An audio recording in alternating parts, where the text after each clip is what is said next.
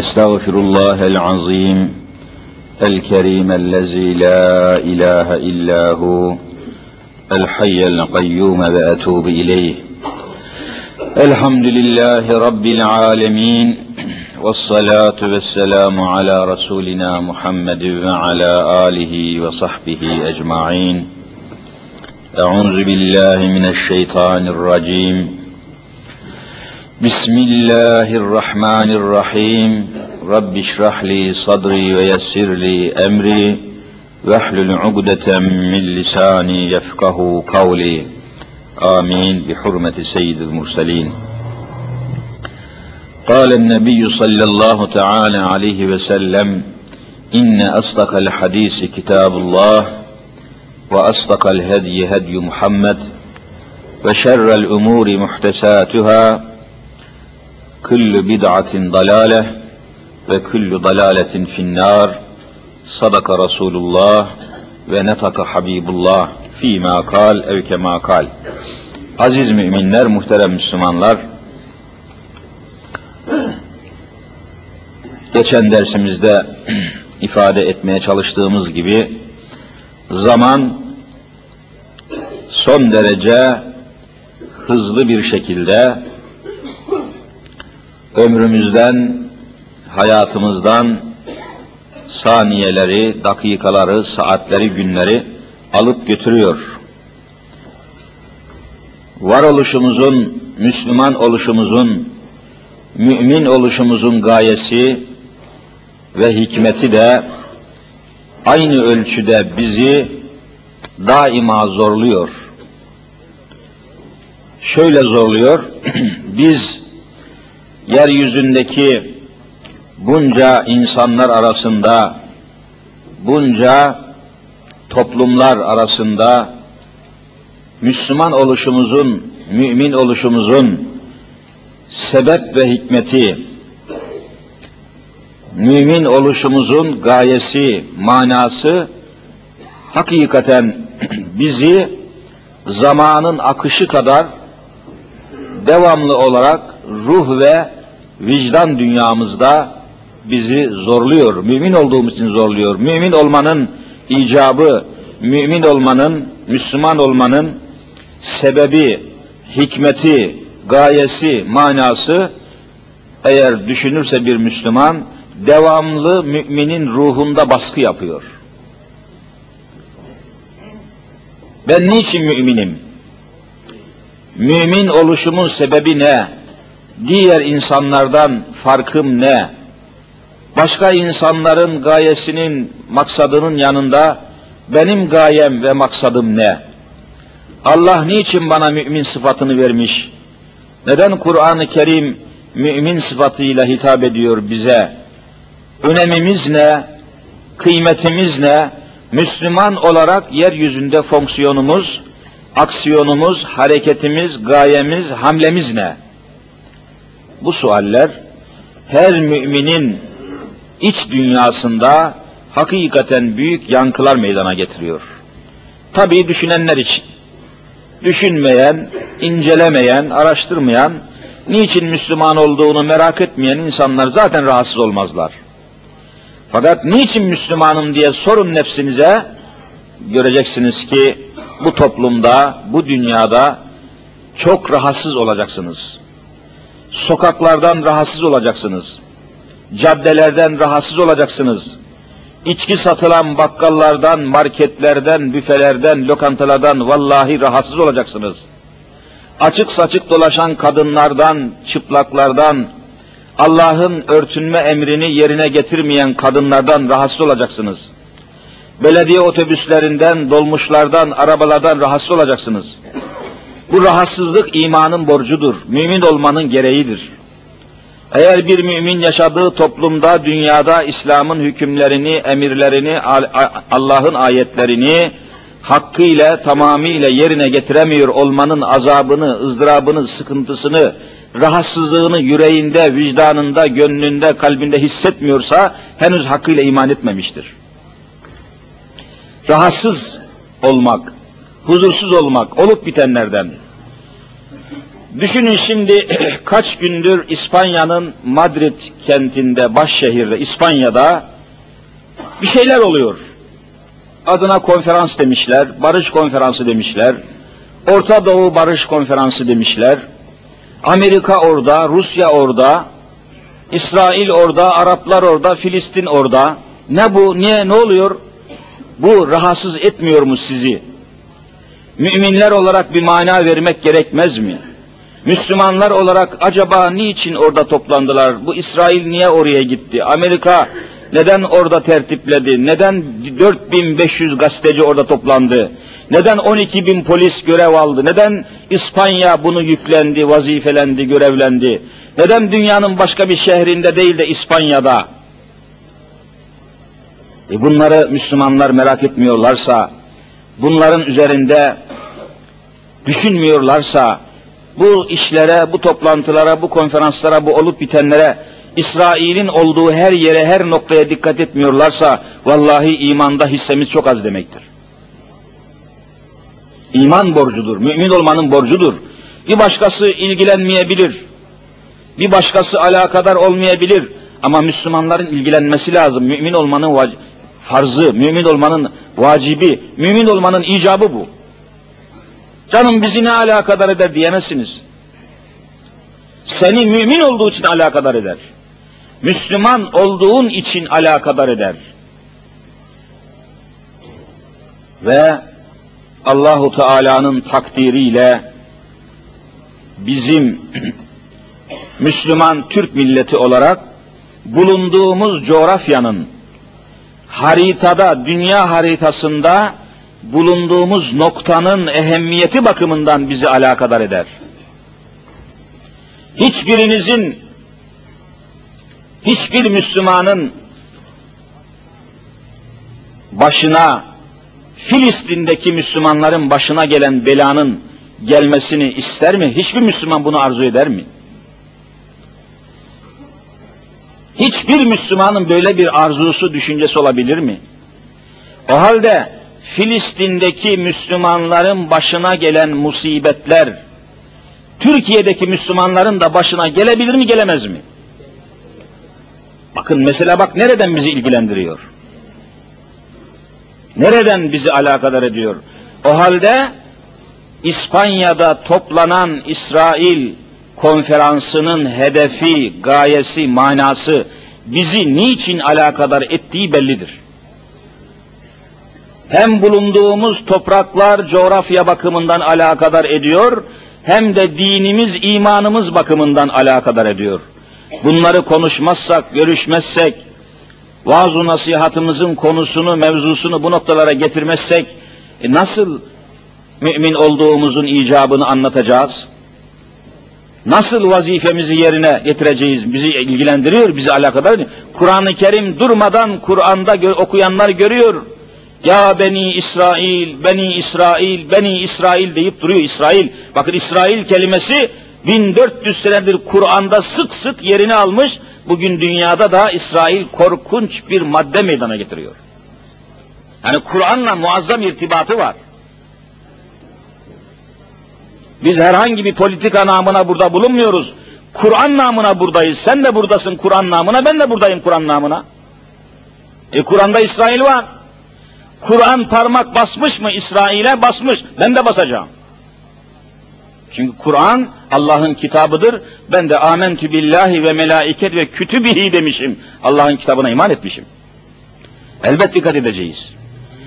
Yani İsrail'i tanımak, Yahudi'yi tanımak, Yahudinin hareketini, gayretini, mücadelesini, gayesini, davasını yakından tanımak benim iman borcum. Senin iman borcun. İmana taalluk ettiği için meseleyi gündeme getiriyoruz.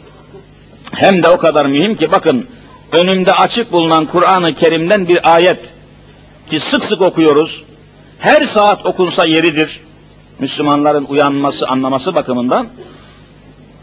Maide suresinin 82 numaralı ayeti burada. Maide. Sure-i Maide 82 numaralı ayet-i kerimesini okuyayım ki sonra da Ne oluyor bu İspanya'da? Orta Doğu Barış Konferansı adı altında neler planlanıyor? Neler hazırlanıyor? Ne tezgahlar hazırlanıyor?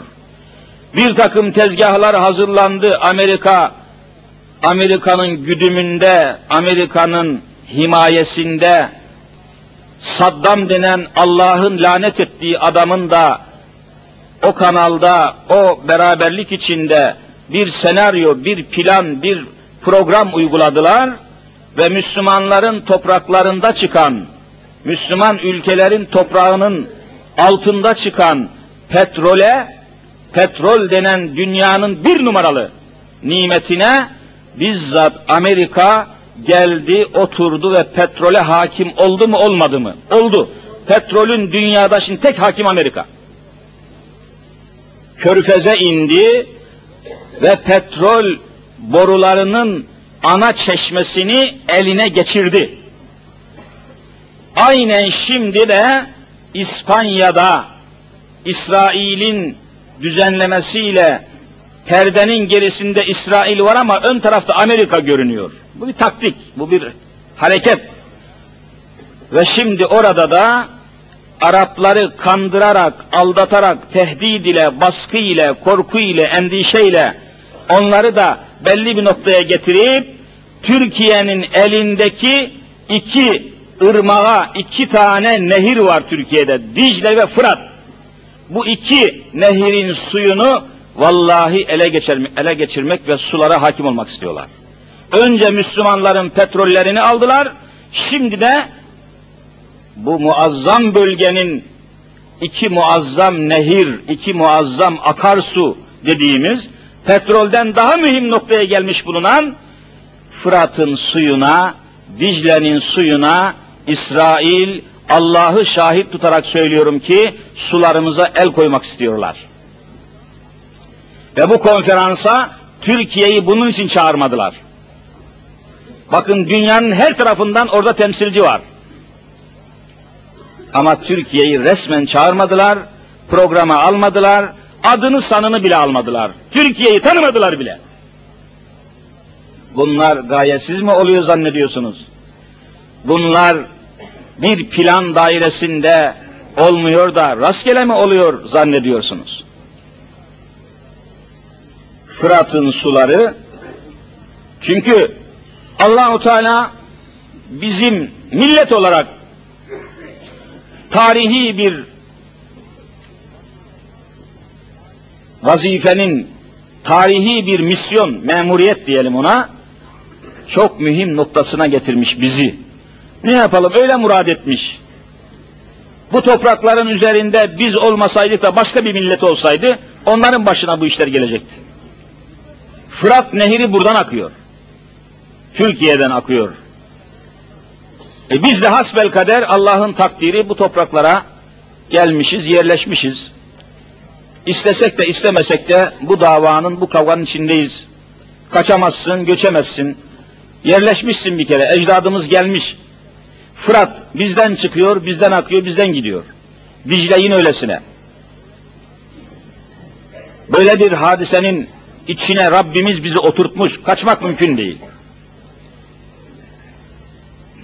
Üstelik Fırat Nehri ile alakalı, Dicle Nehri ile alakalı hadis-i şerifler var. Zaman zaman anlatmışızdır, aktarmışızdır. Onlardan birisi biliyorsunuz Sahih-i Buhari'de bizzat Fırat Nehri ile alakalı dehşet verici hadisler var. İnsanı dehşete düşüren kıyametle alakalı kıyamet dediğimiz olayı hatırlatacak mahiyette son derece düşündürücü hadisi şerifler var. Fırat Nehri ile, Dicle Nehri ile, Seyhun Nehri ile, Ceyhun Nehri ile, Nil Nehri ile alakalı hadisler var. Bakın işte 20. asır kapanırken 21. asrın kapısına dayandığımız sıralarda 14 asır evvelki bu hadisler dünya siyasetinde meydana çıktı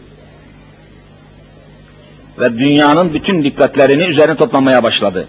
Ama hepsinin başında İsrail var. Yahudiler var. Yahudi'yi tanımak müminlere farz. Yahudi'yi ne olduklarını, Müslümanlara karşı tavırları ve tutumları nedir? Yahudinin Müslümanlarla olan ilgisi nedir? Alakası nedir? Tavrı nedir? Tutumu nedir? Müslümanlar Yahudileri nasıl değerlendirmesi lazım? Hani şimdi televizyon spikerleri çeşitli konularda sokakta dolaşan vatandaşların önüne geliyor, mikrofonu uzatıyor. Efendim siz bu hadiseyi nasıl değerlendiriyorsunuz diyor. Bir şeyler söylüyorlar adamlar. Şimdi herhangi birinizin önüne mikrofonu uzatsam, sen Müslüman mısın? Müslümanım. Elhamdülillah Müslümanım. Peki Müslüman olarak Yahudi'yi nasıl değerlendiriyorsun? Yahudi deyince ne anlıyorsun diye sorsam, buna cevap vermeniz lazım. Ama nasıl cevap vermeniz lazım? Kur'an-ı Kerim'in anlayışı içinde vermeniz lazım. Bizim vazifemiz Kur'an'ın anlayışı içinde hareket etmektir. Bir başkasına söyle söylesin. Efendim Yahudiler dostumuzdur diyemezsin. Bakın Yahudiler İsrail devleti, İsrail hükümeti, Yahudiler Müslümanların dostudur dediğin andan itibaren vallahi kafir olursun. Bak dikkat edin kafir olsun diyorum. Şimdi okuyacağım ayetle bunu ispat edeceğim. Değerlendirmek bakımından söylüyorum. Müslümanın Kur'an'a göre düşünmesi mecburidir. Yoksa ne diye Kur'an'a inandınız? Kur'an gibi düşünmeyeceksiniz. Kur'an gibi hareket etmeyeceksiniz de neye amentü billahi ve melaiket ve kütübihi dediniz öyleyse? Kur'an hayatınıza hakim olmayacak. Kur'an devletinize hakim olmayacak. Kur'an Türkiye'ye hakim olmayacaksa neye iman ettin öyleyse Kur'an'a? Kur'an bizim hayatımızı planlıyor. Düşüncemize, aklımıza, fikrimize yön veriyor. Bizi yönlendiriyor Kur'an-ı Kerim. Kur'an'daki gibi düşüneceksin. Mümin olmanın borcu bu. Mümin olmayanlar filozoflara göre düşünebilir, şuna göre, buna göre, bana göre, ona göre. Ama sen Kur'an'a göre düşünmek zorundasın. Yahudi'yi nasıl değerlendiriyorsunuz Müslümanlar dendiği zaman işte Maide suresinin 82 numaralı ayet-i kerimesi gibi değerlendirmen lazım. Allah'ın değerlendiği gibi de Peygamber-i Zişan Hazreti Muhammed Mustafa aleyhissalatu vesselamın değerlendirdiği gibi değerlendirmek zorundasın. Sen çünkü Kur'an'a, Allah'ın kelamına inanmış bir adamsın. Şimdi okuyorum. Estaizu billah. Bizzat ayeti ilahiye, şu okuyacağım ayet, Hazreti Muhammed'e hitap ediyor. Aleyhissalatu vesselam. Tabi muhatap peygamberimiz ama onun şahsında, onun zatında bütün müminlere peygambere hitap ederken o peygambere inanan ümmete de hitap etmiş oluyor. Bu Kur'an'ın usulüdür. Estaizu billah. لَتَجِدَنَّ eşedden nasi adavetel lillezine amenül yehude vellezine eşrekû ila ahiril ayet sadakallahul azim. Bizzat manası Türkçe manası şu. Letecidenne Ey Resulüm, ey Habibim, ey Muhammed Mustafa'm. Rabbimizin hitabı bu. Muhakkak ve muhakkak, lamı tekit, nunu tekid ile letecidenne muhakkak bulacaksın. Muhakkak surette gayet kuvvetli tahkik ediyor. Kuvvetlendiriyor bu harfler kelimeyi. Mutlaka ve mutlaka bulacaksın. Neyi bulacaksın? Eşedden nasi insanların en şiddetlisi. Ne bakımdan? Adaveten, düşmanlık bakımından. Adavet, Arapça düşmanlık demek. Adavet, düşmanlık. Bir kimseye, bir millete düşmanlık. Bunun Arapçası adavet. Düşmanlık bakımından bulacaksın. Kime düşmanlık? Birisi olacak tabi düşman olduğu birisi. Kime? Lillezine amenu iman edenlere, müminlere düşmanlık bakımından insanların en şiddetlisini bulacaksın. Kimdir onlar? el Yahude Yahudilerdir diyor Kur'an-ı Kerim. Yeryüzünde müminlere ve Müslümanlara düşmanlık bakımından Yahudiden daha şiddetlisi yoktur. Yahudilerden daha büyük düşman, daha büyük felaket, daha büyük musibet yoktur diyen Hazreti Allah'tır. Bunu biz söylemiyoruz. İşte لَتَجِدَنَّ اَشَدَّ النَّاسِ عَدَاوَةً لِلَّذ۪ينَ آمَنُوا الْيَهُودَ Ey Hazreti Muhammed! Ey Hazreti Muhammed'e iman etmiş müminler! Yeryüzündeki insanların içinde Yahudilerden daha düşman kimseyi aramayın. Bu Kur'an ayetidir. Allah'ın kitabına buna kim bunu kimse yazmadı. Bunu hocalar kendisi uydurmuyor. Herhangi birinin sözü değil bu. İşte ayeti kerime. 14 asırdır bu var burada. İnsanların içinde diyor, bakın ayrım yapmıyor. İnsanlar, dünyada kaç milyar insan var? 6 milyar. 6 milyar insanın içinde Yahudilerden daha şiddetli düşman yoktur müminlere. Yahudilerden daha şiddetli düşman, daha tehlikeli düşman, daha korkuş düşman yoktur diyor Allahu Teala bunu söylüyor. E Allahu Teala böyle söylerken İsrail bizim dostumuzdur diyen bir Müslüman Allah'ın bu hükmüne göre ne olur? Vallahi kafir olur. Bakın yeminle söylüyorum. Ebediyen düşman. Allah ayette bunu böyle. Allah bu ayeti göndermeseydi biz de bir şey demezdik. Ne haddimize? İşte şimdi İsrail tekrar gündemde ve İspanya'da kaç gündür görüyorsunuz dünyanın bütün ajansları, haber merkezleri, muhabirleri, gazetecileri, televizyoncuları şimdi hepsi İspanya'da.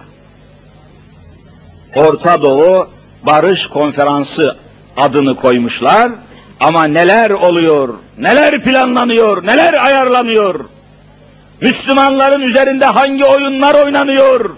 Çünkü düşman bu. Bakın Allah düşman dedi buna. Düşman kelimesi var. Müslümanların hayrına değil, Müslümanların lehine değil, Müslümanların iyine değil, İspanya'daki İsrail toplantısı yeryüzündeki Müslümanların aleyhine o bin kere barış desin. Bu kelimenin altında hile var, felaket var, musibet var. İşte Arapların elinden petrolü aldılar. Bunu bütün dünya gördü. Şimdi de Müslüman Türklerin elinden Fırat'ın suyunu almak istiyorlar. Hadise budur. Ve öyle bir yer seçiyorlar ki adamlar tarihi, İslam tarihini bizden iyi biliyorlar. Şu anda biz Müslümanız diyoruz kendimize, fakat İslam'ın tarihini bilmiyoruz. İsrailoğulları Yahudiler İslam tarihini çok iyi biliyorlar. Çok iyi biliyorlar. Tarih dediğimiz hadiseyi çok iyi takip ediyorlar. Bakınız neden İspanya'da bu şer kuvvetler niçin toplandı? Türkiye'yi niçin çağırmadılar, listeye almadılar, programa almadılar? Niçin Türkiye'yi adam yerine koymadılar? Halbuki Orta Doğu'da bir mevzu konuşulur da hiç Türkiye ihmal edilir mi? Mümkün mü yani? Ama işte mümkün. Almadılar. Vallahi Türkiye'yi devlet yerine koymadılar. Hükümet yerine koymadılar. Adam yerine koymadılar. Bakın mesela Orta Afrika ülkesi Moritanya diye bir yer var. Moritanya. Ta Orta Afrika'da bir ülke. Moritanya'dan dahi gözlemci katıldı bu konferansa. Türkiye'de kimseyi almadılar. Orta Afrika ülkesi Moritanya gözlemci gönderebiliyor, müsaade ediyorlar ama Türkiye'nin adı yok, sanı yok. Niçin ama? Hepsinin sebepleri var. Neden İspanya'da toplandılar? İslam'ın tarihiyle alakalı bir olay var.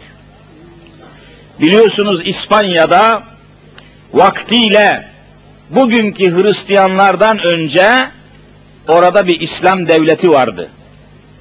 Bunun adına Endülüs İslam Devleti deniliyordu. Açın tarihi okuyun göreceksiniz ki bugünkü İspanya topraklarının üzerinde vaktiyle 700 sene yaşamış bir İslam devleti vardı.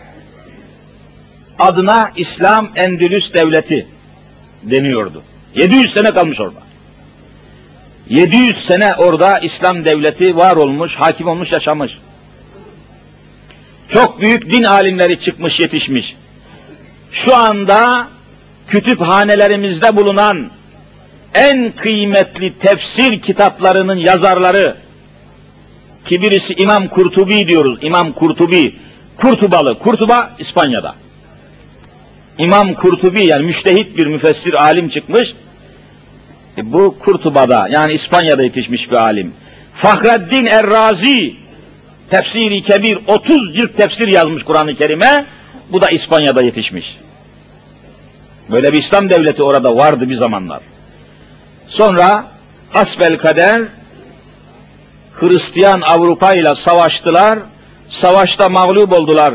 700 senelik İslam devleti 50 senede çayın içinde eriyen şeker gibi erittiler.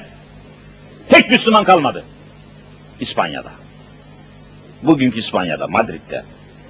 700 yıllık İslam devletini 50 yıl geçmeden erittiler. İslam namına hiçbir eser, hiçbir kimse, hiçbir tarih kalmadı. Mahvettiler. Erittiler, yok ettiler. Endülüs İslam devletini yok ettiler. İspanya'da. İşte şimdi bu konferansı İspanya'da toplamanın sebeplerinden birisi de bu. Amerika ve İsrail Araplara ve dünya Müslümanlara demek istiyor ki eğer bizim istediğimiz gibi hareket etmezseniz 700 yıllık Endülüs devletini İspanya'da nasıl erittiysek sizi de aynı eritiriz diyorlar. Bu mesajı vermek için İspanya'yı tercih ettiler. Tesadüf olabilir mi kardeşim? Şimdi bütün güçleriyle ve yerli işbirlikçileriyle Türkiye'yi ortak pazar namındaki Hristiyan dünyanın kucağına, ortak pazara atmak isteyen var mı yok mu? Var. Vallahi bunlar aynen Endülüs İslam Devleti nasıl ki Hristiyan topraklarında, İspanya'da 40 senede 50 sene eriyip gittiği gibi Türkiye ortak pazara üye olduktan sonra 10 yıl, 15 yıl gibi kısa bir zamanda hepsi eriyecek, bir tek Müslüman Türk kalmayacak. Bunu burada açık söylüyor. Ortak pazara Türkiye girsin, vallahi Müslüman Türk namına kimse kalmayacak. Eritecekler, çürütecekler, imha edecekler. Kültür imhası, ekonomik imha, siyasi imha, her yoldan. Çünkü onların Müslümana tahammülleri yoktur. Zaten Kur'an-ı Kerim ne diyor? Yeryüzündeki 6 milyar insanın içinde Müslümanlara Yahudilerden daha büyük düşman yoktur diyor. Hadise bu. Vaktiyle bu olmuş İspanya'da 700 senelik İslam devleti 40 senede eriyip gitmiş. Yok etmişler. Ve bugün konferansı İspanya'da toplamanın manası da bu. Ey Araplar, Müslümanlar neyse, Amerika'nın dediği gibi hareket etmezseniz, İsrail'in arzu ettiği gibi toplanmaz, barışmaz, birleşmez, anlaşmazsanız, Endülüs İslam devletini nasıl erittiysek, yeryüzündeki Müslümanları aynı eritiriz, imha ederiz diyor adam. Bu imajı, bu mesajı veriyor İspanya'da. Yoksa ne diye İspanya'yı tercih etsin konferans için? Başka yer yok bu dünyada. İkinci bir sebebi daha var İspanya'da bu konferansı toplamanın yine biliyorsunuz ama İslam tarihini bilmek lazım. Hem İslam'ın tarihini iyi bilmek lazım hem de İsrail'in tarihini. İsrail tarihi var. Nedir bu? İspanya ile ne alakası var İsrail'in? Efendiler bundan tam 500 sene evvel. Allah aşkına aklınızda kalsın, bilgi olarak kafanızda kalsın, yeryüzündeki olaylara mana veresiniz, açıklama getiresiniz diye söylüyorum. bundan 500 sene evvel yani 1491 tarihinde bundan 500 sene evvel evvele giderseniz karşınıza 1491 miladi sene çıkar. Ne oldu o senede 1491'de? İspanya kralı, bugünkü İspanya işte. 500 sene evvel İspanya kralı İspanya'da ne kadar Yahudi varsa tam 2 milyon Yahudi İspanya'da hepsini kadar Yahudi varsa vallahi İspanya'dan def etmiş, kovmuş ve gemilere binmişler. Bu Yahudiler İspanya'dan çıkartılan, atılan, reddedilen bu Yahudiler gemilere binmişler. Akdeniz'de üç ay dolaşmışlar. Kimse memleketine kabul etmemiş. 500 sene evvel. 1491'de. Ve o zaman İspanya Yahudi namına kimseyi bırakmamış ülkesinde. Çıkın gidin. Çıkmışlar. Kimse ülkesine almamış bunlar belalı adam, tehlikeli adam, felaket adam diye almamışlar.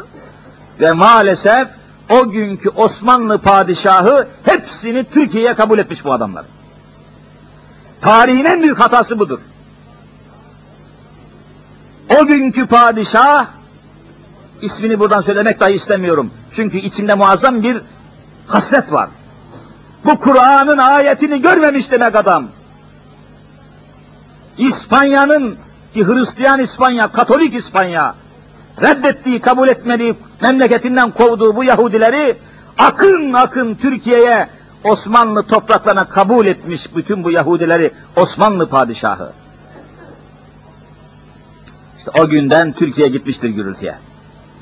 Allah'ın yeryüzündeki insanların içinde müminler için en büyük düşman dediği Yahudileri Osmanlı padişahı ülkesine alıyor. Düşünebiliyor musunuz?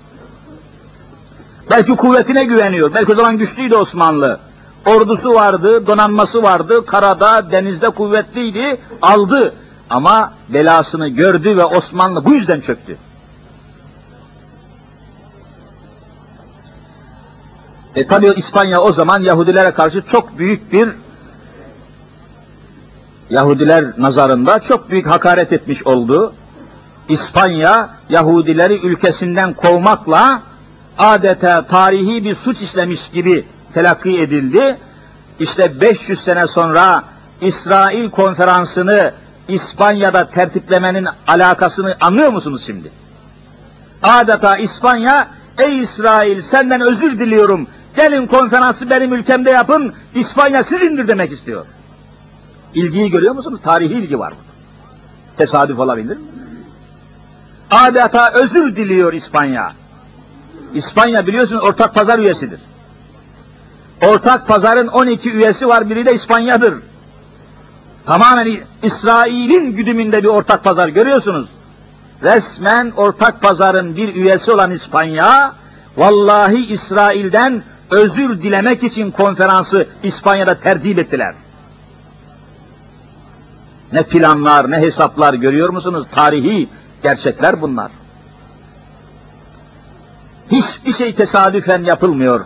Hiçbir şey tarihi temellere dayandırılmadan yapılmıyor Müslümanlar. Lakin biz Müslümanlar ne İslam'ı bilebiliyoruz ne İslam'ın tarihini bilebiliyoruz. İslam adına bildiğimiz bir şey çok az. Nedir İslam diye soruyorsunuz adam cevap veremiyor. Nesillerimiz perişan bu açıdan. İslam deyince ne anlıyor, ne ifade ediyor hiç belli değil. Temelli, esaslı hiçbir bilgiye, kültüre sahip değiliz. Hiç unutmam İstanbul'da 77 senesinde geldiğim zaman İstanbul Müftü Muavini olarak gelmiştim. Allah ruhunu şad etsin. İstanbul müftüsü o zaman 75 yaşında Abdurrahman Şeref Güzel Yazıcı Hoca Efendi'ydi. Osmanlı efendisiydi. Ayaklı kütüphaneydi. Onun yanında iki sene muavin olarak kaldım. O dönemde Fatih Kız Lisesi'nden bir talep geldi, istek geldi. Din dersi öğretmeni istiyorlardı. Fatih Kız Lisesi de hassas bir lise. Önemli bir lise. Müteassıp ailelerin kızları okuyor orada. Aman bir şey olmasın, dikkatli olunsun hesabıyla ciddi bir din dersi muallimi öğretmeni istemişlerdi müftülükten. Rahmetli Müftü Efendi bizi gönderdi. Vallahi gittim başladım din dersi öğretmeni olarak. Kız lisesinde derslere başladım. Ancak merak ettim. Acaba bu kızlar, bu kız öğrenciler, Fatih Kız Lisesi'nin öğrencileri İslam adına ne biliyorlar? Bir bilgilerini ölçeyim. Seviyelerini ölçeyim. Acaba İslam adına bildikleri şeyler nelerdir diye merak ettim. Önce her şeyden evvel bir seviyelerini İslam bilgisi bakımından derecelerini ölçmek için bir imtihan yaptım. Yazılı imtihan. Yazılı. Hani kağıt kalem çıkarın diyorsun talebeye. Yazın bakalım soru. İslam'ın temel esasları nelerdir diye soru sordum. İslam'ın temel esasları. İslam'ın temeli. Hani imanın şartları diyoruz ya. Allah'a inanmak, meleklere inanmak, peygamberlere inanmak, kitaplara inanmak, ahirete inan. Temel esaslar. İslam'ın temel esasları, imanın şartları nelerdir diye sordum. Tabi kağıtlara yazdılar cevaplarını. Kağıtları topladım, eve geldim, okudum. Ne cevap vermişler diye. Talebelerin yüzde sekseninin verdiği cevap şu. İslam, İslam'ın iman esasları bir. Bir diyor, mevlid okutmak.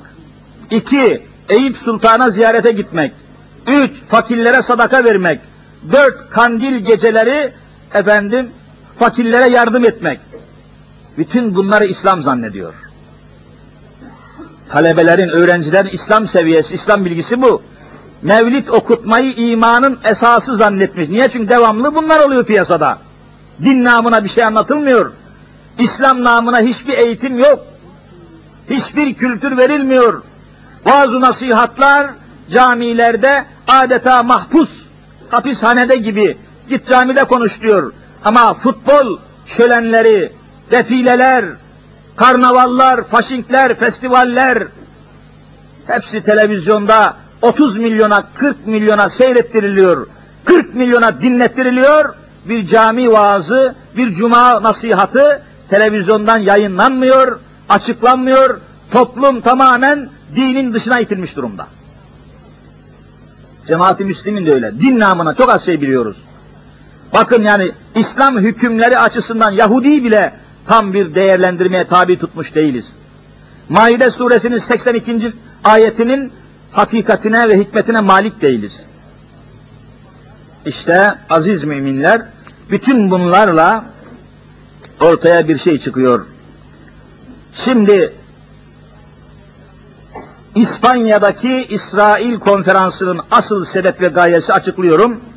İsrail'in Nil'den Fırat'a, Nil nehrinden Fırat nehrine kadar haritaya gidin bakın evinizde. Nil nehrinden Fırat nehrine kadar olan arazinin tamamını İsrail vallahi işgal etmek istiyor. Tarihi görevi bu. Ve Fırat ve Dicle'nin Fırat ve Dicle'nin ileride tıpkı Kerkük ve Musul petrollerine el koydukları gibi Fırat ve Dicle'nin de suyuna suyunu Türkiye'nin elinden almayı planlıyorlar. Bakın burada açıklıyorum aynen çıkacak. Nasıl ki Körfez'deki petrollere el koydularsa, Musul ve Kerkük'teki petrollere el koydularsa, Türkiye'nin elindeki Fırat ve Dicle'nin de suyuna el koymak istiyorlar. Bunu burada söylüyorum. Ve doğudaki, güneydoğudaki Kürtleri bahane ederek Kürt varlığını, o Kürt halkının, Kürt insanının varlığını istismar ederek Türklere ve Araplara karşı kullanacaklar.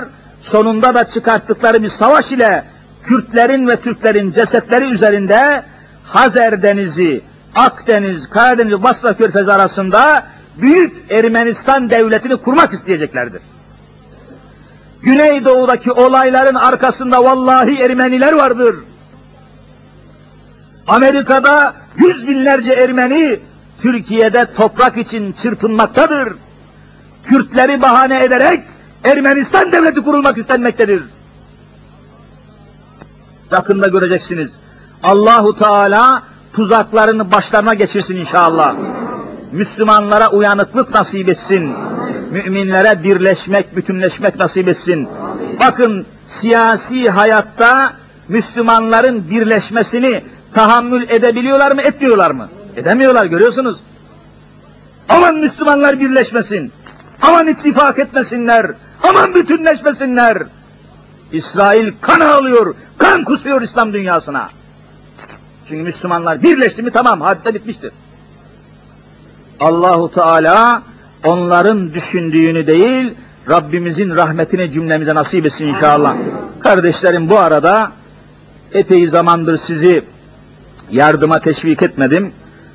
Yine gördüğünüz gibi camimizin muazzam inşaatı devam ediyor. Aynı zamanda Umraniye biliyorsunuz sonradan ilçe olmuş bir memleket. Sonradan kaza oldu. Daha yakın zamanda kaza haline getirildi. Doğru dürüst bir müftülüğü yok. Şu anda bir Kur'an kursunun bir bölümüne sığınmış vaziyette Kur'an kursunda okuyan talebelerle beraber müftülük bir arada bulunuyor. Hiç münasip değil. Şimdi Çarşı Camisi'nin hemen bitişiğinde belediye parkı diyoruz ya hani Çarşı Camisi, Cafer Ağa Camisi'nin hemen bitişiğinde muazzam bir müftülük binası inşaatı var. Sıkıştılar, daraldılar. Müftü kardeşimiz, hoca arkadaşlarımız, dernek başkanı kardeşlerimiz vallahi çok sıkışmışlar. Perişan durumdalar. Yardımınıza ihtiyaç duyuyorlar. Dışarı çıkarken gereken hem camimize hem de oraya yardım ediniz. Bölüşsünler, faydamız olsun, tesirimiz olsun ve hizmetler devam etsin inşallah. Allah şimdiden kabul eylesin, cümlemize mededü inayet eylesin inşallah. Amin.